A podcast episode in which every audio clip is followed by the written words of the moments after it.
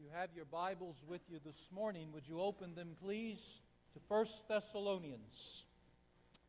We're in a sermon series on Sunday morning entitled A Church Looking for Jesus. 1 Thessalonians chapter 1. Of this message, the characteristics of a healthy church. 1 Thessalonians chapter 1, beginning with verse 4, the words of the greatest Christian man who ever lived, the Apostle Paul. As he writes under the inspiration of the Holy Spirit to the church at Thessalonica and to Miles Road Baptist Church. He says, Knowing, brethren, beloved, your election of God. For our gospel came not unto you in word only, but also in the power in the Holy Spirit. And in much assurance, as you know what manner of men we were among you for your sake. And you became followers of us and of the Lord, having received the word in much affliction with joy of the Holy Ghost. So that you were examples to all that believe in Macedonia and Achaia. For from you sounded out the word of the Lord, not just in Macedonia, Macedonia and Achaia, but also in every place your faith to God were to spread abroad, so that we need not to speak anything. For they themselves show of us what manner of entering in we had unto you, and how you turned to God from idols to serve the living and true God, and to wait for his Son from heaven whom he raised from the dead, even Jesus, which has delivered us from the wrath to come. Let me begin by asking you a question. What is the condition of the church in America today? What is the state of the church in America today? What is the health of the church in America today? According to every person of reputation that I have read, and there's quite a few of them, they all say essentially the same thing. The church in America in 2015 is in pitiful shape. These experts have said, and I believe this to be true, that 90%, 90%, nine out of every 10 churches in America are sick, dying, or dead. Did you catch that? Nine out of every 10 churches in this country are in a state of sickness, in a state of dying, or they're dead, and many of them don't even know it. They're zombie churches. Now, these statistics seem to run the gamut.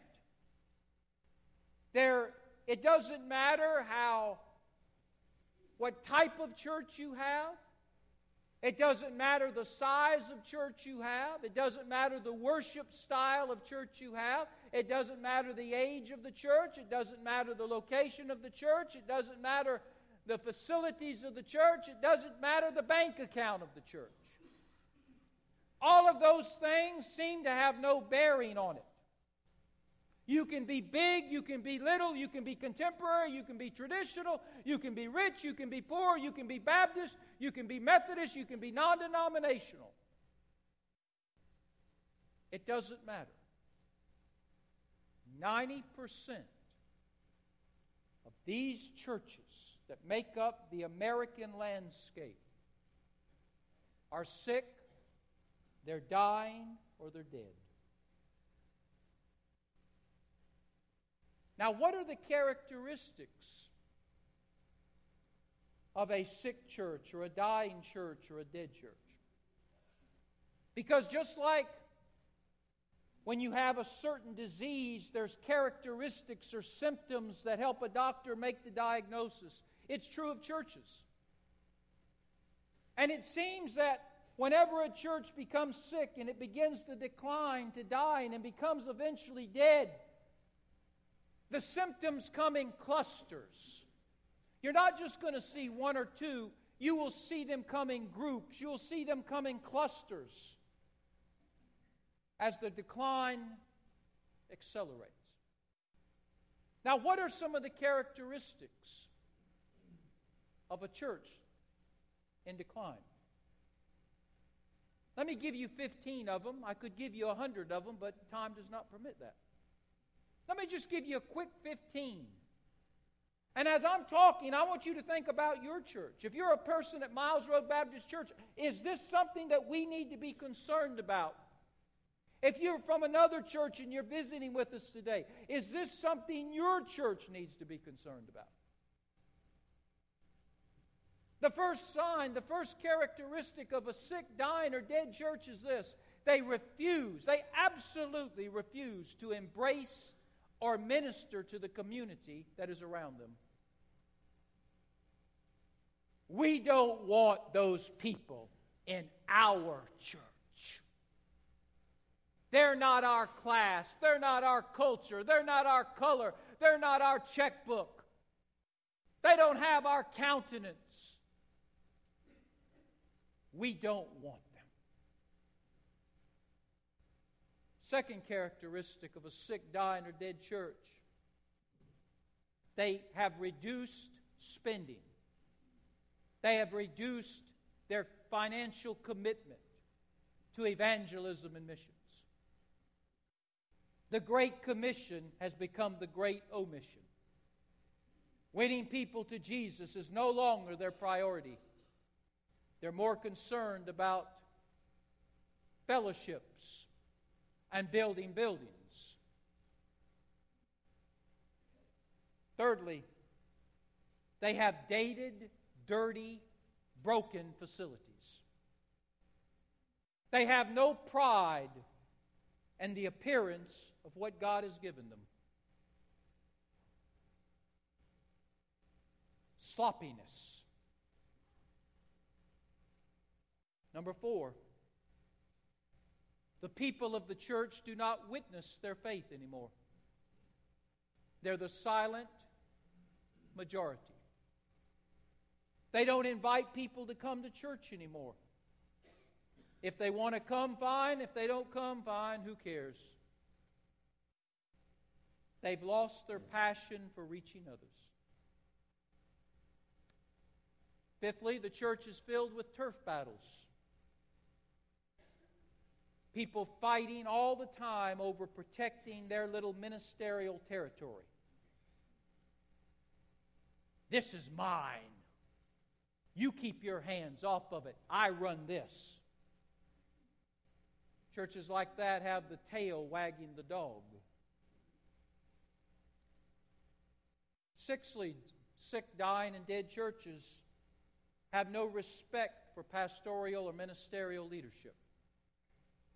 That's why every two to three years they're always looking for a new pastor. It's a cycle. Every two or three years, one pastor is brought in, another one's gone. Another one brought in, another one gone. If you look at the history, it's a sad history, a sad commentary. Number seven, sick, dying, and dead churches are led by unspiritual men and women in leadership positions. Alcohol drinking, tobacco using, skirt chasing, arrogant acting, negative talking people run the church. And they were put there because the people won't say anything about them. Prayer is generalized and minimized. Everybody talks about it, but nobody does it. Churches that are sick, dying, or dead, they have no identity. They don't know who they are. They don't know what their purpose is. They don't know where they're going. They don't know who they are. They don't know what they're supposed to do. They have no idea what the future holds. All they do is have church every Sunday. No master plan about anything. The church is unstable in all it does when you see a sick, dying, or dead church. There's always instability, there's constantly change being made. There's no foundation that's ever built on. The foundation is constantly being tore up by every new program, fad, or trend that comes down the pike. The people don't know what to expect because there's nothing to expect. There is no foundation. Churches that are sick, dying, or dead, they, they put up with failure. They allowed things that fail to keep on failing because they don't have the courage to change them. And change is a cuss word in those churches. God forbid we change anything. We've always done it that way.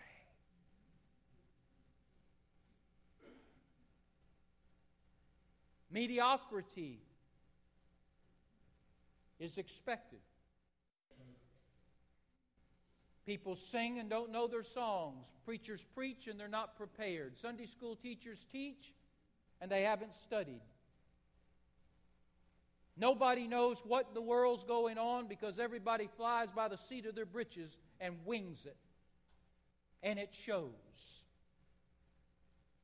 And sick, dying, or dead churches, troublemakers and peace breakers are allowed to continually disrupt, and nobody says anything.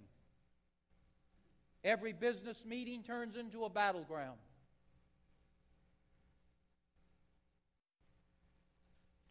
Sick, dying, or dead churches have a culture. Listen to me, a culture of failure and mediocrity that I've already mentioned. It's not just a season of it, it's an entire culture of it. That's all the people ever know. And then lastly, sin is condoned or covered up for some people. There's a double standard about who we're going to say anything to. If you're a big giver, you can be a womanizer because you're a big giver. If you've got a lot of family, you can be a gossip. We're not going to say nothing to you either. It's a double standard by which sin is measured. You see, those are the symptoms. That's the diagnosis. That's the characteristics of 90% of the churches in America today, and some of you have been there before. And these churches are sick, they're dying, and they're dead. No wonder Jesus, when he looked into the, the last days of history, no wonder Jesus made a profound statement. He said, When the Son of Man comes again, will he find any faith at all? Will he find any church that's healthy? Will he find any Christians that are healthy? Will all he find is sick, dying, and dead churches who have no faith and they're faithless?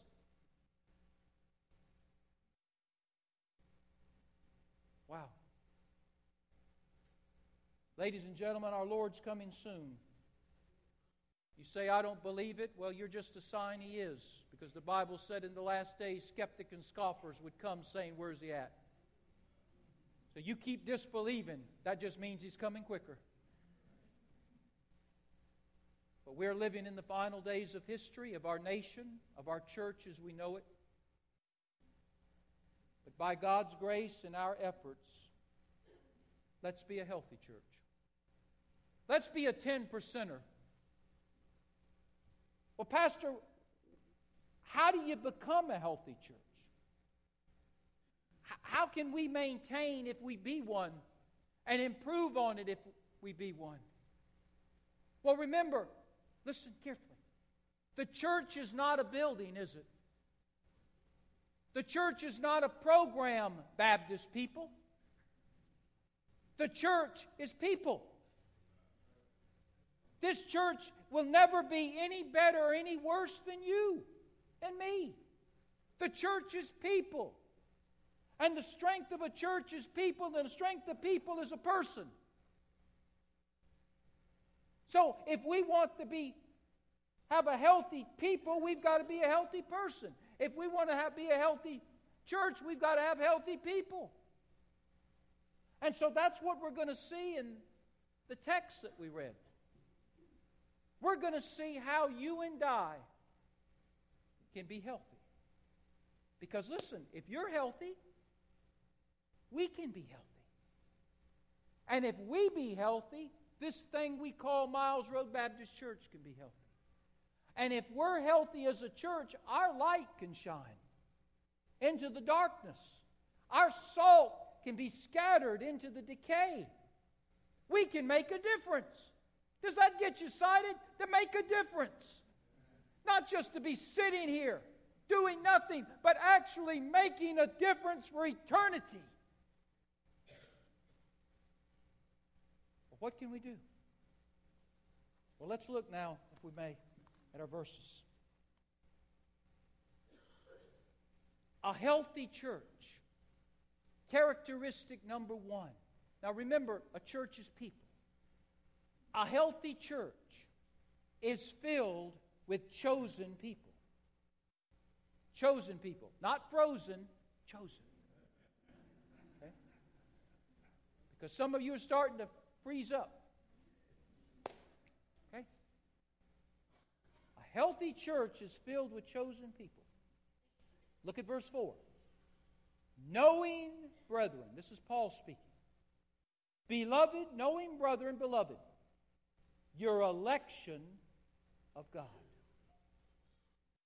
Now, I want you to notice that phrase, election of God, because that phrase and other phrases similar to it cause a lot of controversy, cause a lot of argument, cause a lot of debate among many people who call themselves Christians. Some people spend all their life wanting to fuss and fight about things. And this causes a lot of fussing and fighting among good people. This phrase, election of God. Now, you got two sides basically that go after each other. Side number one argues that salvation is 100% absolutely, unconditionally of God and God alone. God chooses who will be saved, and God saves them. If you're one of the special chosen by God to be saved, God is going to save you no matter what, regardless of what. You will be saved. You will be blessed. You will go to heaven. And the rest of us who are not specially chosen of God, too bad. You will be forever cursed and go to hell. Now that's one side. Case closed. It's all about the sovereignty of God. His will be done. Period. No more discussion. Well, whenever you've got a right, you've got a what? A left. So you've got another side of Christianity, also filled with good people. These aren't bad people, these are good people who want to argue. You ever met good people who want to argue? I know none of you are like that.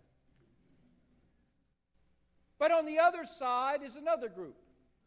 And they say, well, our dear brothers over there, we love them, God bless them, but they're wrong. Salvation is not all of God, it's all of man. It's all of us. We choose to be saved or we do not choose to be saved. To those of us who say yes to Jesus and keep saying yes to Jesus, we will be saved and we will go to heaven.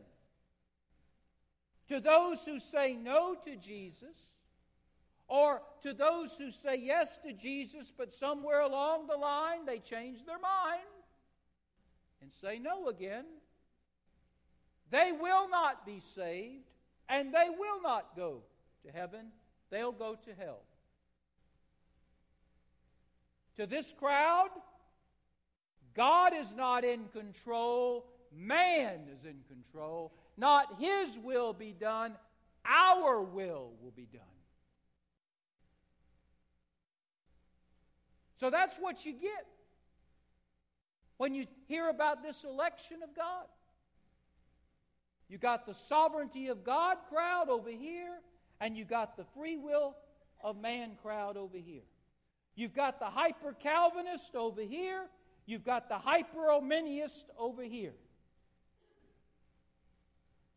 Pastor, who's right? They both are. Who's wrong? They both are. Pastor, are you running for office? You sound like a politician. You're talking out of both sides of your mouth. No. Actually, they're both right and they're both wrong. Learn something from your pastor today that might bid you well one day. On every doctrine taught in the Bible, there's always an extreme left and extreme right. You know where the truth is in the middle? If you'll keep yourself in the middle, you will always be pretty much where God is. God is not a God of extremism, God is a God of moderation, and God is usually in the middle on most things. So, what does the Bible teach about this thing called the election of God? What does God, the Bible teach? Not what the Calvinists teach, not what the Arminians teach, but what does the Scriptures teach? Don't you think that'd be a good place to go? Well, first of all, God chooses all men to be saved. Are you listening to your pastor? God chooses all men to be saved. You say, is that your opinion? Oh no, I wouldn't give you my opinion. This is what the Bible says in 2 Peter chapter 3, verse 1. It is the will of God, it is the will of God that none should perish, but all should come to life. All should come to life. So God chooses that all men be saved. Secondly, God provides a way for all men to be saved. Yet while we were yet sinners, Christ did what? He died for a few. he died for us all.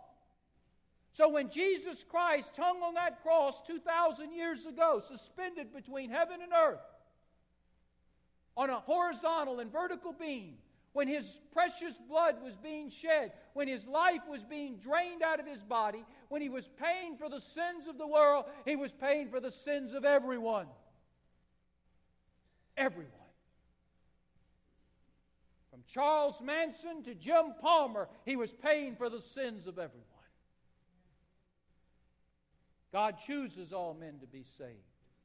God has made a way for all men to be saved through the cross in Jesus Christ. God sends His Holy Spirit to convict all men of their need of a Savior because they're a sinner. Where do you, do you think we just come up with that idea? The Spirit of the living God goes on a mission to every man, every woman, every boy, every girl, to every person. And He brings reproof to that person. What does he reproof the person of? Their sin. What does he illuminate in that person? Jesus is Savior. There's no one without excuse. The Spirit of God speaks in some way, some fashion to every person who has ever lived. And He reveals to them their sinfulness in His savedness. Then we have to make a decision. When we discover we're a sinner, when we discover He is the only Savior, not the best Savior, the only Savior, we have to make a choice what to do with Him. Whosoever calls upon the name of the Lord shall be saved. You're the whosoever, I'm the whosoever. What must we do? We must make a choice to do what? Call upon the name of the Lord. And when we call, He will come and save us. Those who say yes, now pay attention. Those who say yes I'm a sinner. He's a Savior. I know it. I want Him. I invite Him to come in my life and save me of my sins. I put my faith in Him and Him alone. I repent. I turn from my wicked ways. I want to be righteous. To those who do that, they become, ears on, God's elect. Those who choose Jesus become God's elect. They, ears on again, are predestined. Oh, another bad word. They're predestined to be made like Jesus and to be with Him one day in heaven. To those who choose not Jesus, they are predestined too to not be conformed into His image to stay in the image in which they were created, which is the image of the devil, and go and join the devil one day in eternity in a place called hell. Does that make sense to you? It starts with God. He loves us. It starts with Jesus Christ. He died for us. It starts with the Holy Spirit who comes to us. And when the Trinity presents that salvation to us, we've got to make a choice.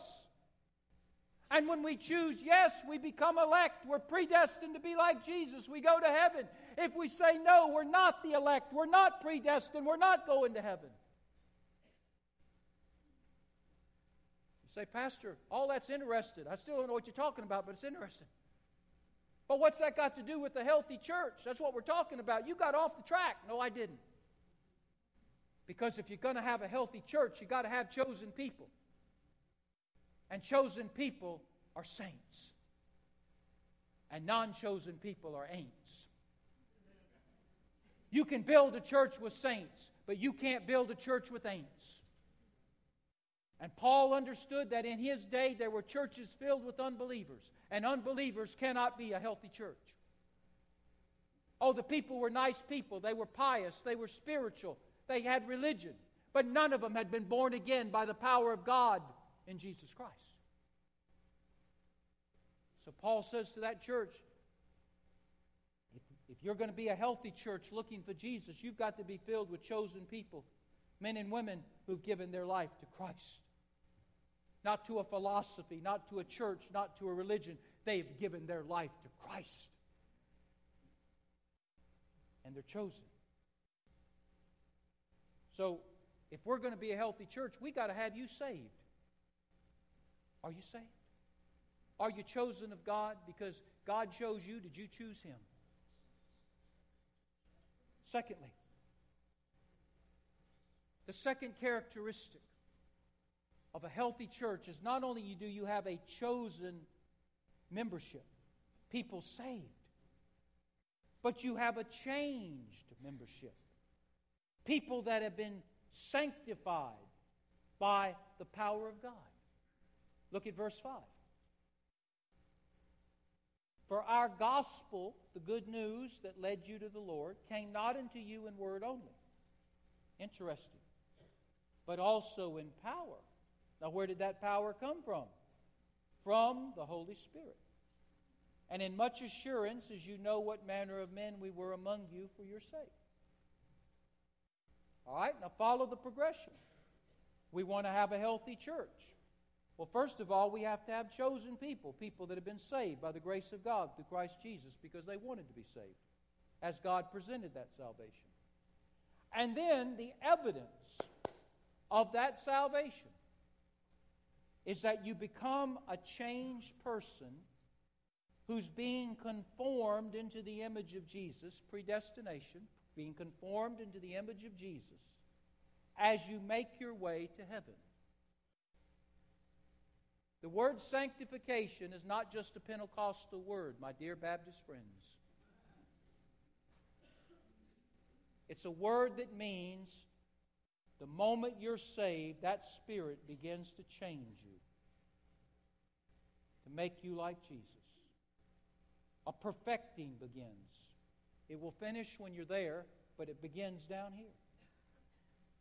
And the greatest evidence that you are a born again child of God, one of the elect, one of those who is heaven born and you're going to heaven, you're heaven bound, is that you have become a changed person from the day you met Jesus to this day right now. Your mind does not think like it used to think. You don't see like you used to see. You don't hear like you used to hear. You don't talk like you used to talk. You don't act like you used to act. You don't live like you used to live. You're not perfect, but something has happened to you. And it's continual and it's progressive. And it's making you like Jesus. If your salvation hasn't changed you, you need to change your salvation. Because God doesn't save somebody and let them stay as they are. He loves us as we are, but He also loves us so much He's not going to keep us as we are. He's going to make us like Himself. Now, how does this change take place? Well, notice in verse 5, Paul says it comes not just by the Word only, the Word being the Scriptures, but it comes by the Holy Spirit. When God wants to bring a change in his people's life, he does it through two instruments. The first instrument is the Word of God, the Bible, the principles of truth from the Bible. And he takes those principles of truth and then he marries them to the Holy Spirit. So the Word of God, along with the Spirit of God, become the agents that bring about the change of God in the life of a man or woman who is of God. Does that make sense to you? So, this morning, I'm preaching the Word of God to you. I'm teaching you the Word of God. Your Sunday school teacher did that. Your discipleship teachers do that. Your small group leaders do that, hopefully. They're teaching you the Word of God. But that alone is not enough. The Word of God has to be energized. And the Spirit of the living God, when the Word of God is being honored and being correctly taught and preached, the Spirit of God will come into the Word of God and it will give it penetrating power. And it will go not into your ears, but it'll bore into your mind, into your heart, into your very being. And when that occurs, change will come. It's the task of a preacher or a teacher to handle the Word of God correctly. It's the task of God, when that is done, to send His Holy Spirit to make it come alive.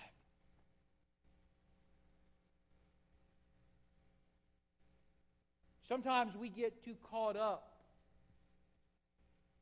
with the man side of it. You see, preachers come in many different sizes and shapes and slants and shades, don't they? And we all have personal preferences. Some of you like to listen to a preacher that's very simple A, B, C, D, E, F, G type. You know, just basic stuff. Others of you like a more complex preacher who digs down into the Word, who takes one word and preaches 19 sermons on it, who gives you the Hebrew, the Greek, the Arabic, the Latin, and maybe sometimes will tell you what it means in English. Some of you like simple, some of you like complex, some of you like soft spoken a man who just speaks softly. Others of you like somebody that pounds and shouts and snorts and spits.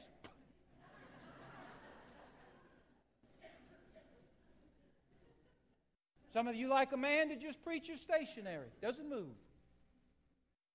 He acts as if there's a cliff on either side. Others of you like men who up and down the platform. Man, they wear your eyes out. Some of you like somebody who preaches thematic sermons, topical. Others of you like somebody that just takes a Bible book and expounds it. Some of you like a man that's stoic.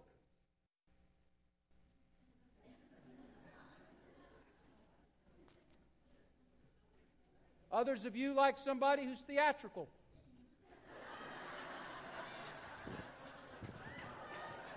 I mean, y'all get into that. Some of you like broad strokes. Some of you like those little teeny little pictures. Some of you like the original Bible, the King James Bible.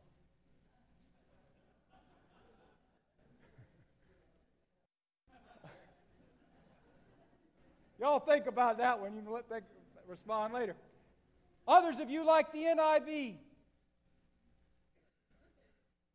Some of you like illustrations. Some of you just say, stick to the word. I can figure it out.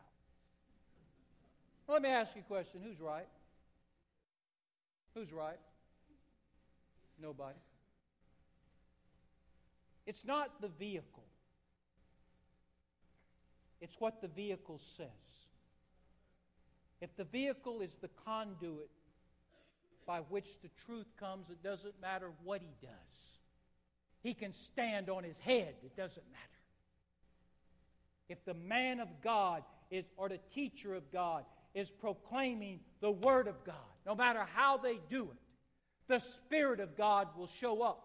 And the Spirit of God will bring a change among the people of God. And if the man of God is not preaching the Word of God, if the teacher of God is not teaching the Word of God, it doesn't matter. Nothing's going to happen. Some of you had the privilege of watching three Hall of Fame pitchers pitch during your lifetime. Some of you saw Nolan Ryan pitch. You remember Nolan Ryan? Goodness gracious, he could throw a fastball upwards to 100 miles an hour. I mean, that's the only pitch he needed. He didn't really need to do much more than that. The batters would stand up there and. I mean, he could throw that ball. And he was effective.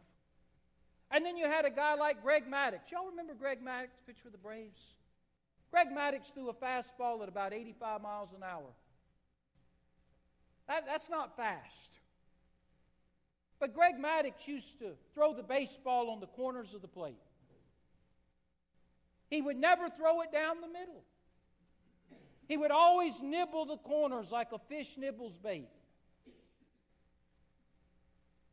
Not fast, just keep it out of reach of the hitter. And he made the Hall of Fame doing that. And then there was a guy like Phil Niekro. Y'all remember Phil Niekro? He threw a knuckleball. A knuckleball is a dancing ball. Goes about 60 miles an hour. One of our fifth graders probably could throw it that fast. But it does something that other baseballs don't do. It has no rotation on it. It just floats. But it dances as it's coming.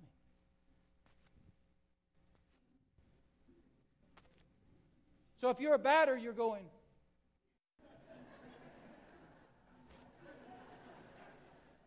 It's possible to strike out on three swings of the same pitch. He was effective. Do you see what I'm trying to say? Whether, whether you preach like Nolan Ryan or Greg Maddux or, or, or, or Phil Neek. It really doesn't matter as long as it's the Word of God. Now, a church that's healthy has chosen people. They're saved people in the midst.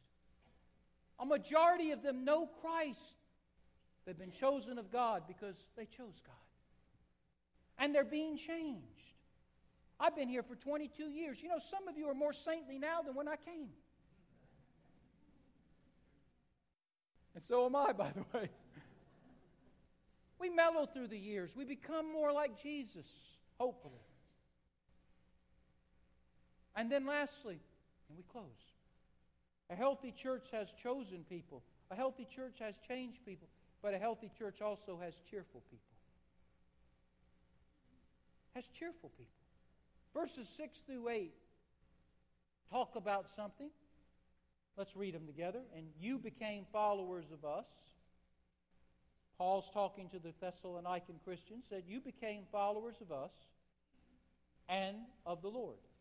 having received the word of God in much affliction, with, help me out now, what's that little three letter word? Joy. Now, where'd that joy come from? The Holy Ghost. So that you were examples to all that believe in Macedonia and Achaia. For from you sounded out the word of the Lord. How did it sound out? From the joy. And it went not only to Macedonia and Achaia, verse 8, but every place your faith toward to Godward is spread abroad, so that we need not to speak anything. Wow. You see, you can be on the right track, but if you're not moving on the track, you're not going anywhere. So, you, so a healthy church, in closing, has a chosen people. They're genuinely saved. They, they have a changed people people that are constantly being matured and changed into the very image of Jesus. And because of that, they're a cheerful people. They're cheerful. Are you a cheerful person? Do you have joy? Does your joy go out of these walls into our Macedonia and Achaia? Does your joy tell people about Jesus and you don't even have to open your mouth? That's what it said there. They didn't even need to speak. When people saw him coming, they said, Goodness gracious, they got something I want. And it was joy.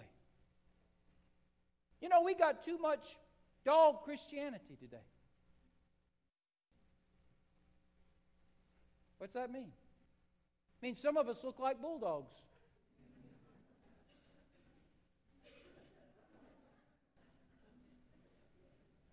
You know, some of you had that look. I'm not calling no names. But, but some of us need to put a smile on our face every now and then. And some of us not only look like bulldogs, we, we talk like bulldogs. oh, how you do?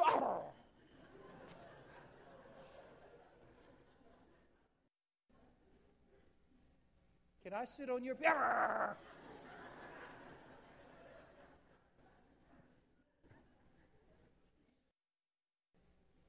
And some of us bite like bulldogs. You don't believe it? Get around them. They're gnawing on your arm and gnawing on your leg with negativity. Some of us dig up dirt like bulldogs and we spread it around. Did you hear? I got a prayer request. Did you hear? oh, we Baptists are slick, aren't we?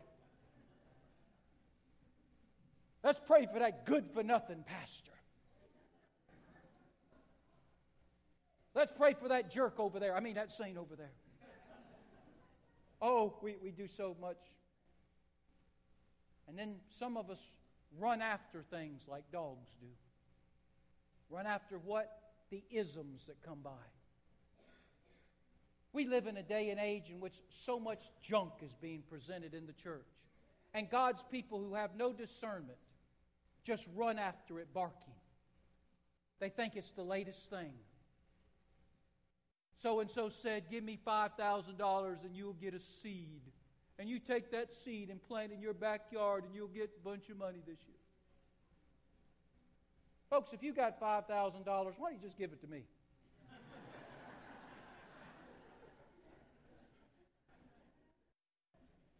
or better, if you want to do even something, why not just throw it in the trash can? You'll get as much return doing that as you would send it to these birds.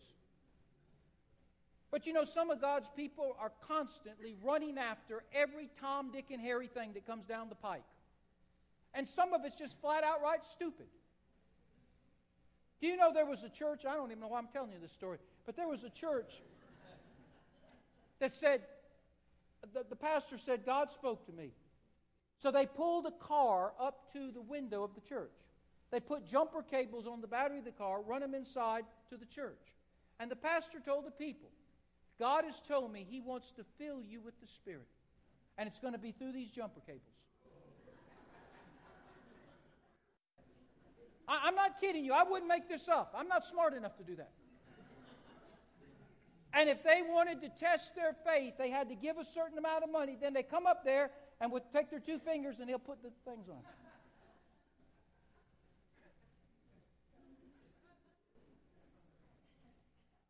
They got a charge.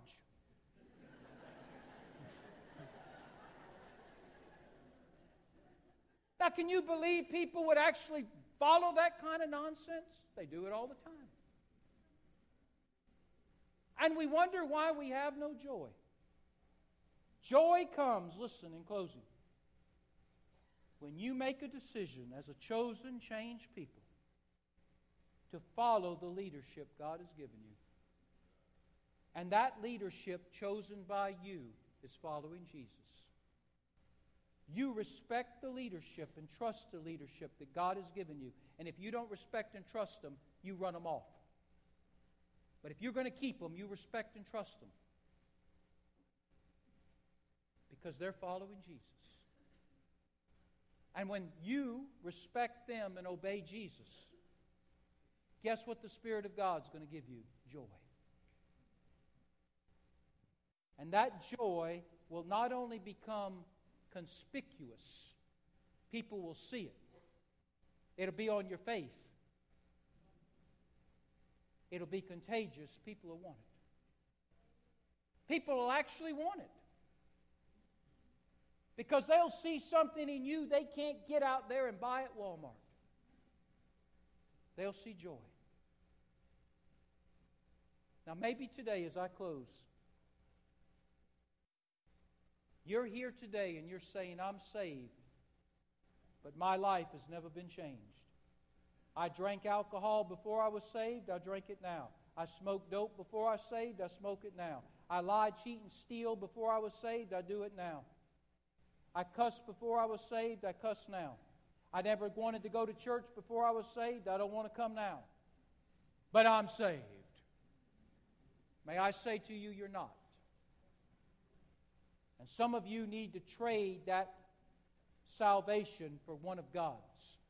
I don't know where you got your salvation, but it's not taking you to heaven. You need to get God's salvation that saves you and changes you. Some of you need that this morning, and I'm going to invite you to come and get it.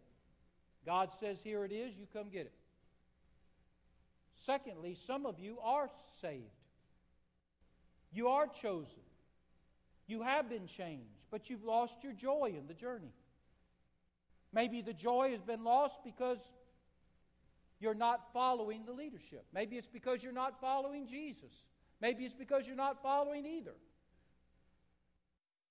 Or both. Maybe it's because you're not following the Word of God. You see, we're very smart. We figure if we do 80% of what God says, then He'll let us slide on the other 20%. It doesn't work that way. God speaks to us and He says, I want you to be in perfect obedience to me in every area of your life. And if you're not, I eventually will take your joy to get your attention. And the longer you're a Christian, the more He expects of you. Don't we expect more of an adult than we do a two year old? I kind of expect a two year old to go,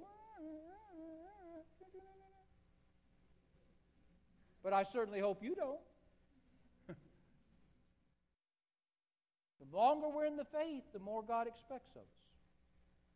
And maybe some of you have lost your joy. And the only way you're going to get it back is I surrender all. Lord, I've been, I know what you told me to do, and I won't do it. I know that. But Lord, I, I now surrender to you. I'll do whatever you tell me to do. And let Him work. Chosen people, a changed people, a cheerful people. That's a healthy church. Heads are bowed and eyes are closed.